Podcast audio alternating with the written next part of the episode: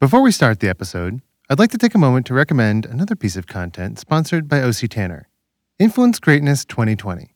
Streaming now, the annual Recognition and Culture Conference is a free virtual experience with a rich library of on demand content featuring experts, authors, researchers, and HR leaders from all across the globe. With headliners like Michael C. Bush from Great Place to Work and legendary business leader Angela Ahrendts, as well as a first look at the 2021 Global Culture Report, this is one conference you can't afford to miss because it's free.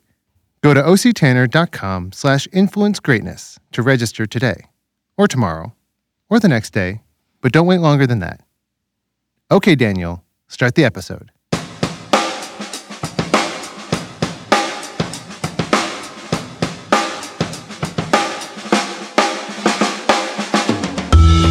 Welcome to the workplace, where we're hot on the trail of what makes great workplace cultures tick and what we can all do to make the ones we work in better. I'm Andrew Scarcella. This episode, we're talking with legendary poker player Annie Duke about decision making under pressure and why embracing uncertainty is the key to better leadership.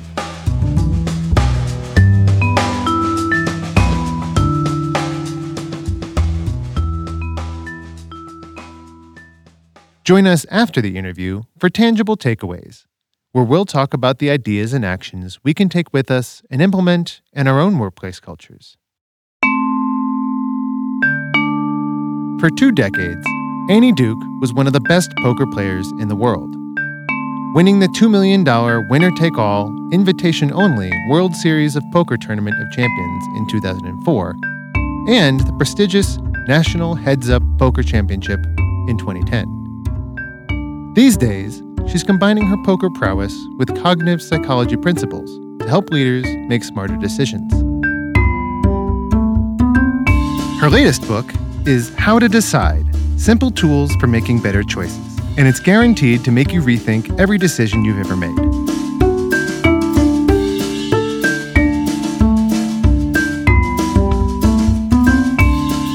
Annie was interviewed by me, and while there weren't any playing cards in the room, let alone the building, she still managed to end up with all my money. Let's see how she did it. Annie, welcome to the workplace. Oh, thanks for having me.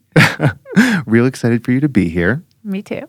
Um, let's start talking about your new book. Well, new-ish. It came out in uh, 2018. Yeah, it's so funny when you say that because I I'm literally just completing the manuscript for my next book, which will be out. It's going to take about a year because there's a lot of layout that's going to go with it. So when you say my new book, I'm I'm actually thinking about this thing I'm writing right now. well, I'm uh, doubly excited now to hear that you have a new book because yeah. I had a lot of fun reading your. Uh, was it your first book?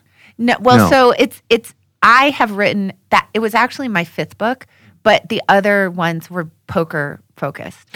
Right. I guess that's uh, a good yeah. distinction here. Actually, you know what? That leads into my very first question because I was going to say in in the introduction, you say this is not a poker book. Yeah. No, not at this all. This is a book about decisions yeah. and uncertainty.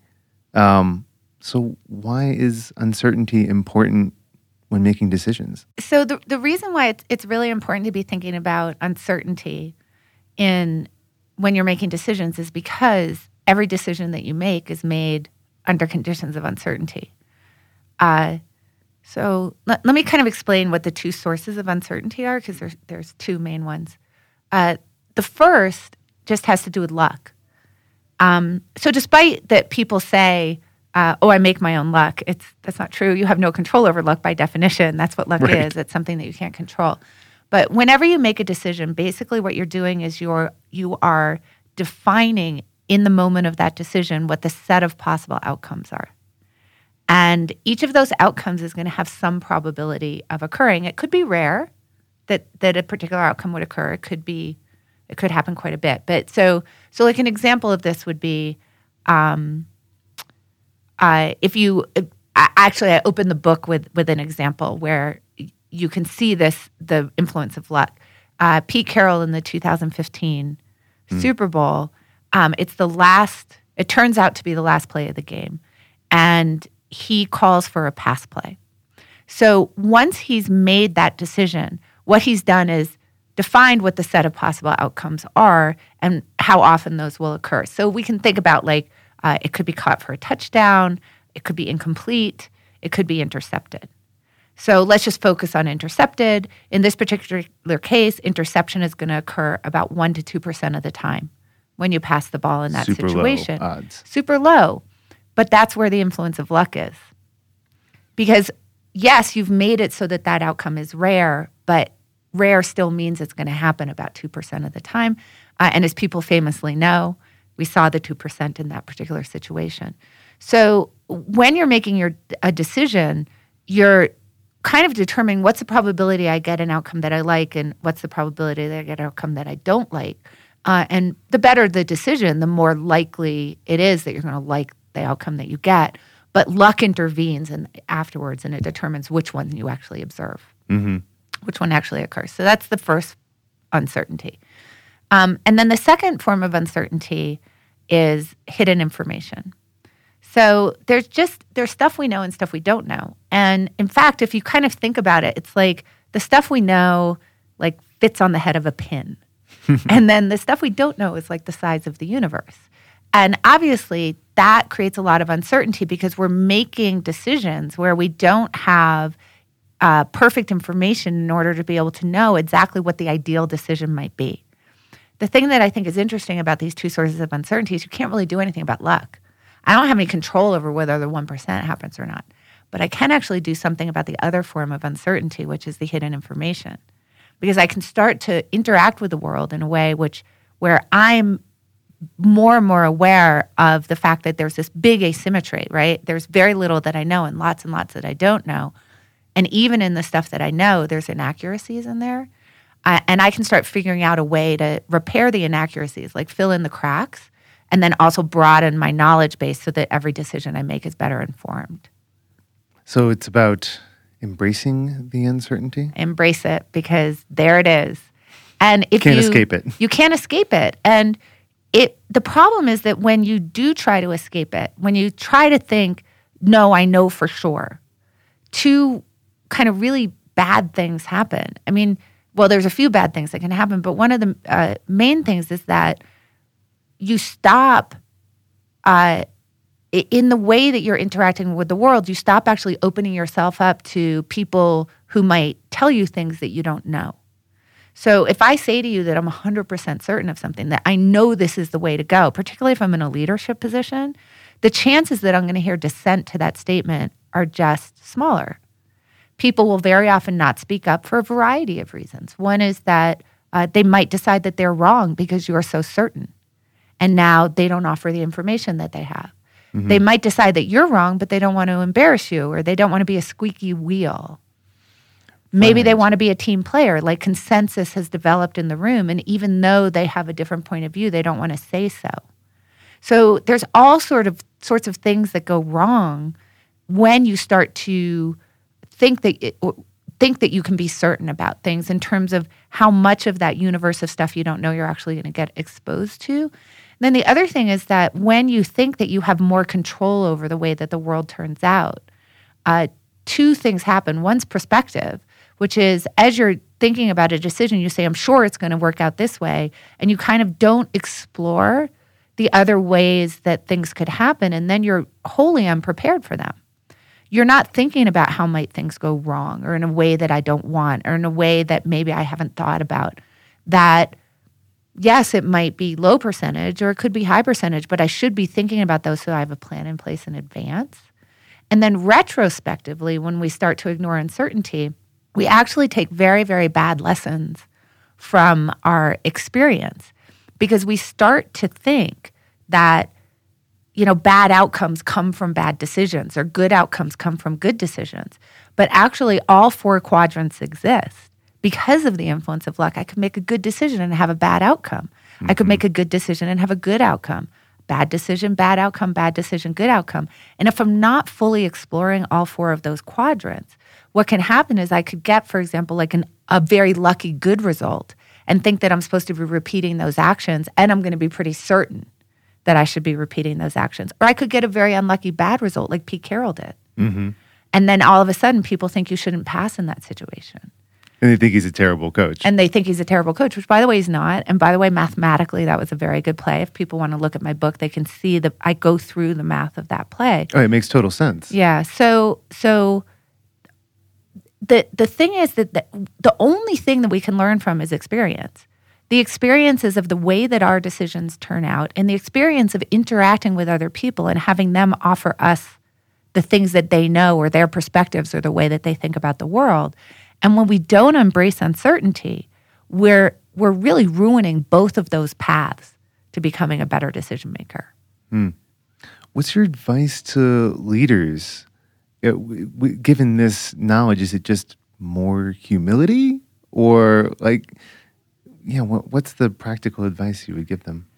So I'm a big fan of humility, but um, so I, I think that I like to talk about this this concept of decision hygiene, hmm. uh, which is that we need to understand, like just like in the 1800s, when people were were just starting to figure out oh, oh, it's kind of bad to touch a dead body and then go and touch a live patient mm-hmm. because then that live patient turns into a dead body. Um, I like to think about that idea of how do we make sure that we're washing our hands, you know, in between patients. Mm. And I think about kind of the the two sources that can really inhibit people's willingness to tell you what they know. The first is expression of your own beliefs. And the second is knowing how something turned out. So let me sort of, if I can tackle those separately. So here's a, a, really good example. So, so as a leader, you get up and you're you're trying to think strategically, and you're working through some sort of problem, and uh, it could be something as simple as uh, who you want to hire into a position, um, or it could be something you know much bigger, like you know what's the strategic plan over the next two years. So let, let's do something simple like who do we hire? Um, generally, when you get up to have a discussion in the room, what happens is here are the candidates that we've interviewed, and this is the person that I think is really good. And here's sort of the other things about the other people that I kind of think about them. Uh, here's the good stuff and the bad stuff. Here's the things that I think about the candidate. That's my preferred candidate, so on and so forth. And you offer all these things about the way that you think about it. And then you say to the room, So what do you think? And the problem, of course, is that you're never going to get what they actually think anymore because you've offered your own opinion. Right. You've colored their their and decision. Not because, by the way, they're sycophants. I mean, certainly some people are, but like most people aren't. It's because your your beliefs infect the minds of other people and they don't even know that it's happening and and we do this in little ways every day like if i were to send you an opinion piece that i wanted i wanted you to read also so that we could have a discussion about it like when was the last time you sent somebody an opinion piece and said could you read this and let me know what you think no it's usually uh, oh can you believe this right so you you you never you don't send it in it with a neutral frame, right? You're never just like, could you read this and tell me what you think?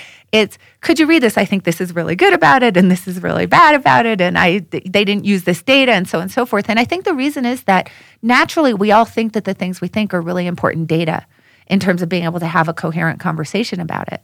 Um, and that's true. And you, you should be able to offer your own opinion, but not before you've heard what the other person has to say. So, one of the things that we want to do in leadership roles, and this is particularly problematic for leaders because leaders' beliefs are more infectious than, uh, say, an intern's belief, because the weight that the team gives to what the leader thinks is obviously going to be greater. And so it, it just becomes a bigger infection and a bigger problem. Is as much as possible, try to solicit the initial opinions or the initial forecasts or whatever it is that you're trying to get from your team separately, not when you're all in a room together. So, uh, just as a simple example, you're hiring candidates, you have 4 mm-hmm. people interview the candidate. Don't allow them to discuss the candidate in a, uh, before you get their um, feedback. Send them a sheet which says, you know, you have to forecast how good a cultural fit do you think that the, this person is? How long do you think they might stay with the company? You know, what, whatever it is that you care about in terms of that position, um, make them give you that forecast, give them a rationale as to sort of why they think these things. get that separate, put it all together, anonymize it, share it with the team, and then come together in a room. Yeah, it's almost like you want to reduce the amount of information that they're getting in a communal fashion. Mm-hmm. Right. And you want to get what they think before they know what anybody else thinks. So it's a it's a little it's like washing your hands. It's not allowing uh, there to be cross contamination of beliefs. And now also you're anonymizing it, so you lose a little bit of this hierarchical issue as well. Right. So that that's kind of has to do with the belief side. On the outcome side, when we know how something turned out, like I said, we like the world to make sense. Right. We don't want to think that that play ended up in an interception it was actually the most amazing call ever. That's it's a little bit hard for us to square. It causes some cognitive dissonance for us. So when I'm soliciting feedback from you about a decision that I've made in the past, it's very helpful if as I'm doing that, I don't let you know how things turned out or particularly if it's iterative what I decided. So, like, I'll, I'll give you an example from poker. Let's say that I want to know your opinion about how I played a hand. Now, the hand has occurred in the past. So, I know whether I won or lost the hand. I know every decision I made during the hand. And I know what my opponent did in response to every decision that I made. Right. So, I have all of this information. Now, just like with your beliefs, I'm going to have a tendency to believe that that information is actually really important for you to be able to analyze the hand. So I'm going to offer you that information. I'm going to tell you the hand all the way till the end until you find out whether I win or lose. And then I'm generally going to say, like, so what do you think? But here's the problem is that part of the information asymmetry that we have, part of the incomplete information we have whenever we're in the moment of making a decision is how things turn out. So if I offer you that, you're now making a decision. You're telling me what you think of my decision, where you're not in the same state of knowledge that I was at the time. And having that knowledge is going to color the way that you view the decisions that should be made because you know whether they worked out or not. So that's two bad things that are happening. And what I'm trying to do is get your opinion about my decision making, trying to get you into a state of knowledge that's as close to the state of knowledge that I was in at the time. And I certainly don't want to color it with you happen to know it got intercepted. Right. So the way that I would do it is I would say, so this person uh, raised in front of me, and I looked down and I had ace queen, I would tell you relevant details about that player. Uh, and I would tell you what I, how I thought that player viewed me because those are things that are important and that's knowledge that I had on the time. But I would not tell you what I did with the hand. I would say, "What do you think I should have done?" But I know. Mm-hmm. And then and then you would tell me, and maybe it would be the same thing that I did. Maybe it wouldn't. We would have a discussion about it and maybe I, I, probably wouldn't fold in that situation. No. but but maybe you say, "Oh, I think you should fold," and then I can ask you why, without telling you what I did. And then once we've had the discussion, I could say, "Okay, so here's what I did," and then I'll tell you what they did in response, and then I stop again. Mm-hmm. And I say, "Well, well, then what would you do?" And I do this all the way till the end of the hand. So I'm never giving you knowledge that I didn't have at the time, and I'm not distorting your opinion by causing you to be in a situation where you're trying to make the outcome make sense. Hindsight really distorts our perception of events, doesn't it? Yes, it, hindsight is 2020, but it's actually not. It needs really thick Coke bottle glasses. yeah. oh man, um, you touched on bias a little bit in there when uh, talking about hiring people. Um, it seems like it's you know, these days everyone wants to be more self-aware, to be uh, to know their own biases, but we're often our own worst enemies. Um, you know, confirming our own beliefs as much as we try to break them down. How can we get past those defenses and, you know, attack our own bias? Yeah, so I, I think there, there's two things. I mean, the, the short story is we can't. Hmm. um, in the sense of it's just not the case that if you have read up on the different biases confirmation bias, disconfirmation bias, availability bias, illusion of control. Like there's a huge list. Go to the Wikipedia page. there's right. hundreds. Memorize it. It's not going to help. no, it's too many. so if you go and you, you actually know about them, and maybe in fact you're very good at spotting it in other people because you're aware of it. Well, that's like, what the list does. It helps you yeah, see like it you're, in other you're people. watching CNN and you're like bias, bias, bias, bias, bias, right? So So, but but the fact is that we we tend to be pretty blind to our own bias. We have a very big bias blind spot. Uh, it's actually worse worse if you're smarter, uh, because a lot of this has to do with kind of the narratives that we're spinning, uh, the way that we're uh, sort of interpreting data to support our stories, the way that we articulate our our beliefs, and obviously, uh, more intelligent people are better at spinning those kinds of narratives. So there's all sorts of research. Some of it's in my book from like Keith Stanovich and um, Dan Kahan, for example, uh, uh, Bernard Trusch, the, no Bernard Mile. There's there's just a lot of um, uh, evidence out there that kind of supports this idea. So so the number one thing is don't think that if you read like Thinking Fast and Slow by Daniel Kahneman that you're going to be cured. That's that's not the Oh case. man, So- I read that book.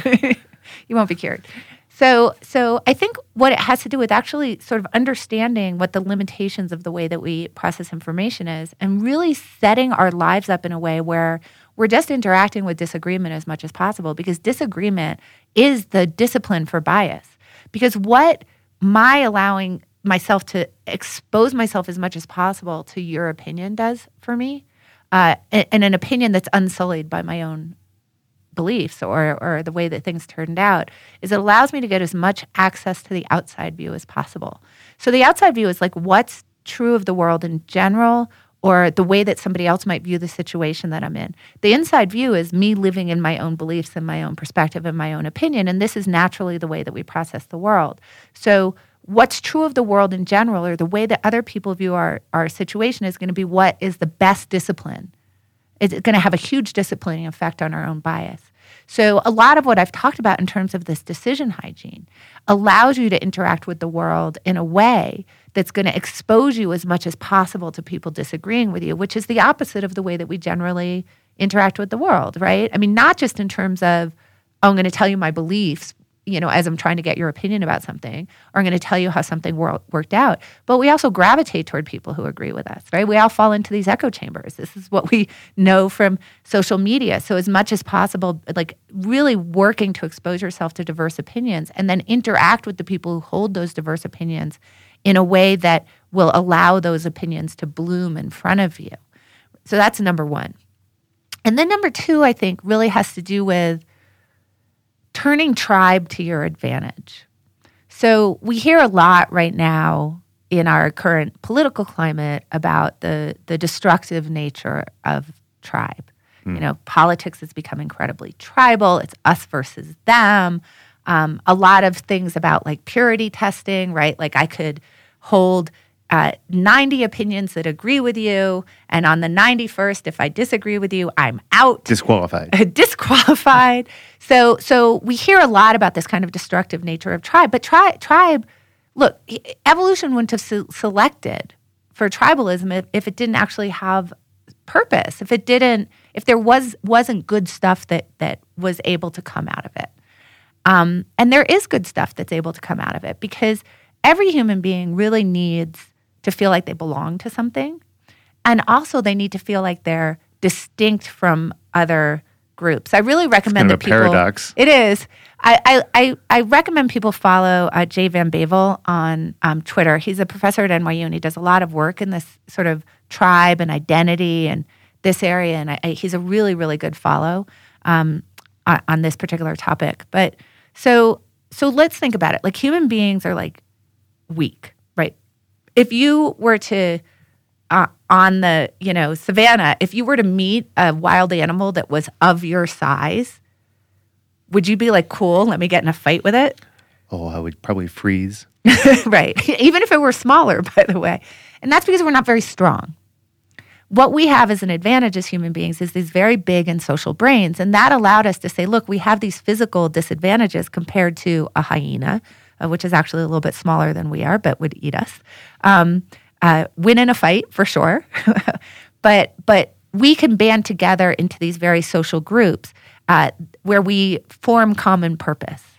And that's going to allow us to actually survive. And obviously, that was a very powerful survival mechanism. And we kind of took over the world with that particular survival mechanism. So we can think about how do we use tribe then to our advantage, the sense of wanting to belong to something and the sense of wanting to be distinct. And the way that we sort of default to is, oh, we all agree. We all talk about how much we agree. The other people are evil. And so, yay, we're cool. But we could make an agreement that the way that we're defining tribe is that we're the tribe that's really amazing at having rational discussions about things that we disagree on, at not falling into the trap of just dismissing you and, and saying, well, you're just dumb or you're evil or you're not informed, of recognizing that it's possible that we could both have really good intentions, both have the exact same information, and come to different conclusions about it. And that the discussion about those different conclusions is going to be really valuable to both of us because it's impossible that either of us is 100% correct about anything. There's just too much uncertainty. And we can now define ourselves that way. So again, like I go back to uh, the way that that worked in poker. Very early on in my career, uh, Erik Seidel, who's an incredible poker player, he's won like $40 million playing tournament poker, basically defined this idea for me that uh, if I wanted to have a discussion with him, that it it couldn't just be talking about how everybody else played really bad and I played great and I if I ever lost I got unlucky, which is very not useful. Um, and instead, I had to talk to him about the mistakes that I made, where I thought that someone might have outplayed me. I could say like another player is doing something and I don't understand it. Can we talk about it? Um, I'm not. I, I made this play and I won the hand, but I think there was a better route. I'm not sure if I should have been in the hand in the first place. Notice these all go against our natural bias to want to sort of confirm our own self narrative about what our competence is, right? But he let me know that to have conversations with him, this is what I had to do. So now he's defined what belongingness means in terms of being in his group.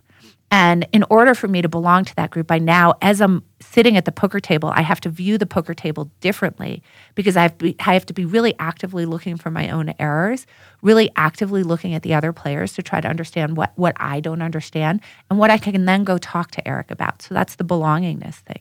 Then on this distinctiveness side, I would walk through the halls and hear other players telling what are called bad beat stories and they'd be like oh that other person was an idiot and i can't believe mm. i lost because of blah blah blah blah blah. And now i got the distinctiveness as well. But the belongingness and distinctiveness was pegged on being willing to disconfirm my beliefs. And that if i had to think about what was the main principle it was that you should always be skeptical of your own beliefs. You should always be skeptical of your own opinions you should always be looking for uh, the opportunities to disconfirm the things you believe because those are the big leaps that you're going to make in your own learning. And you can take that that kind of lesson to any kind of group, to any kind of team and turn tribe sort of to the good in that sense.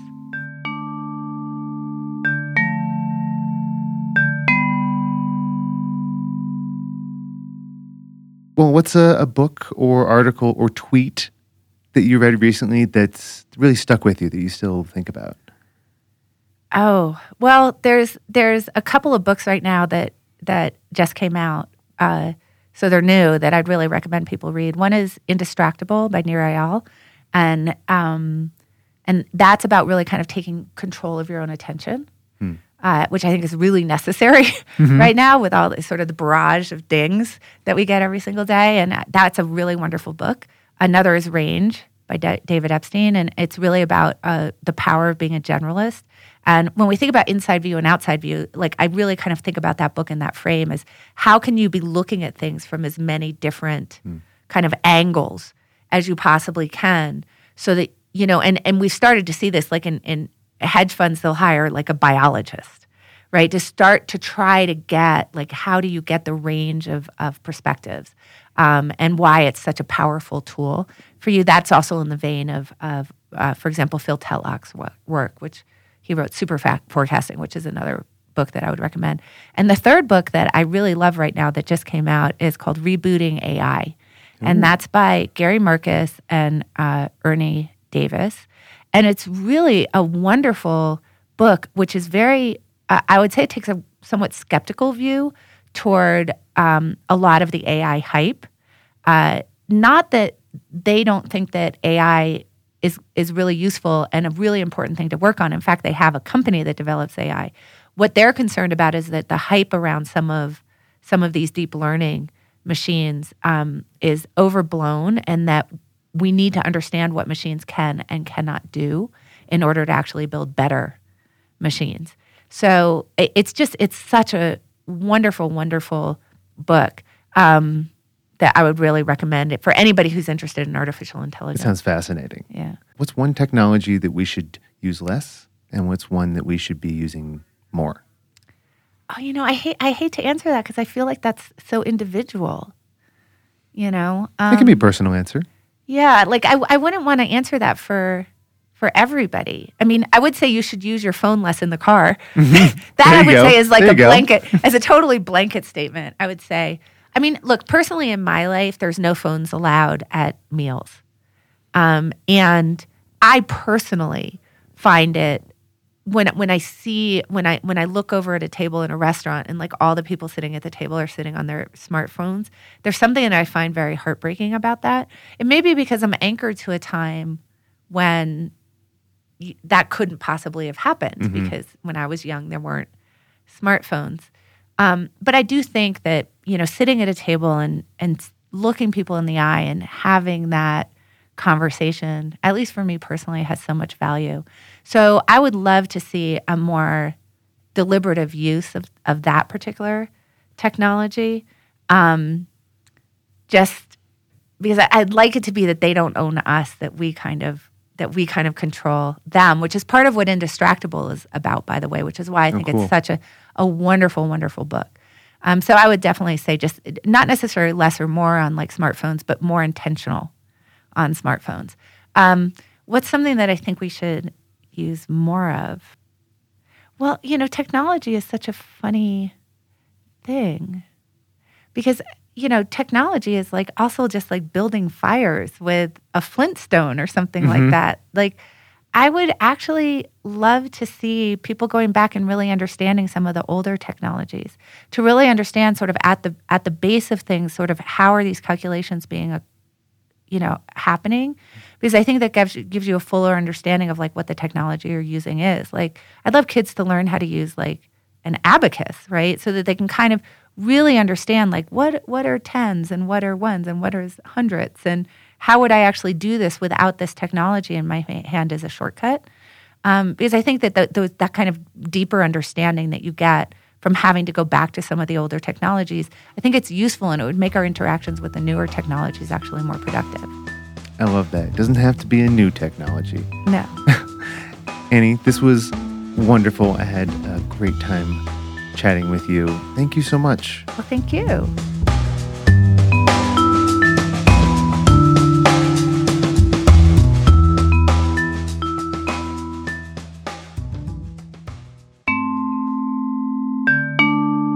Now it's time for tangible takeaways, where we take big ideas down into the depths of a remote patch of the Pacific Ocean in a third generation Archeron project isofloat encased bathyscaphe, capable of withstanding pressures of more than 114 megapascals at over 11,000 meters below the surface, where the inky blackness hides creatures so unimaginable, simply seeing one threatens your very sanity.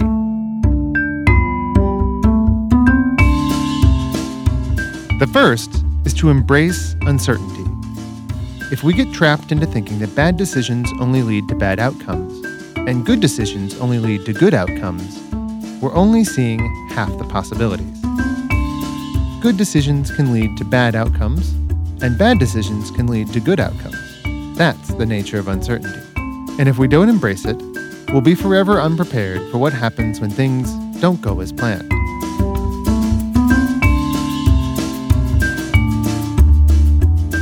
The second is that to be a great leader, you must be willing to be wrong about anything and everything. As Annie puts it, to be willing to disconfirm your beliefs. That's how we grow as leaders.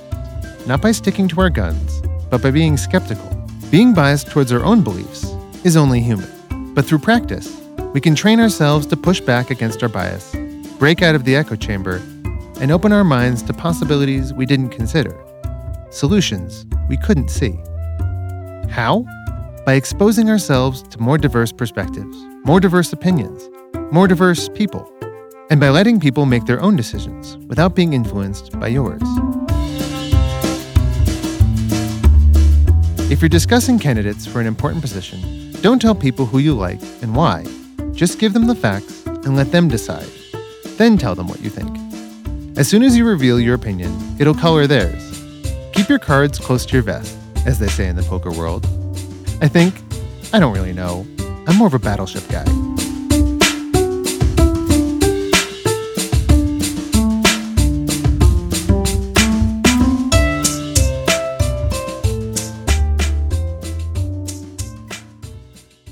The third is that you can't be lucky.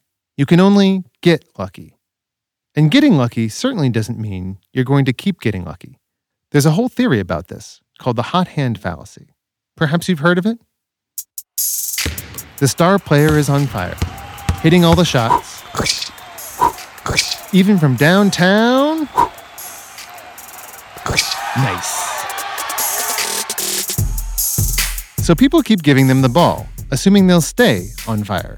Hence, hot hands. The original study, conducted in 1985, suggests that it's all in people's heads, that people are simply prone to seeing patterns and randomness, and that even star players are no more likely to make a shot after making a shot than they are after missing one.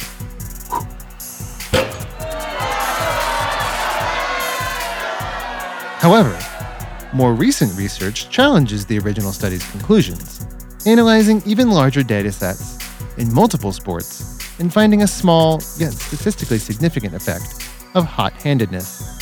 Which means. Knew it! I just might have a chance against Annie Duke next time. Right, guys? Right? Right?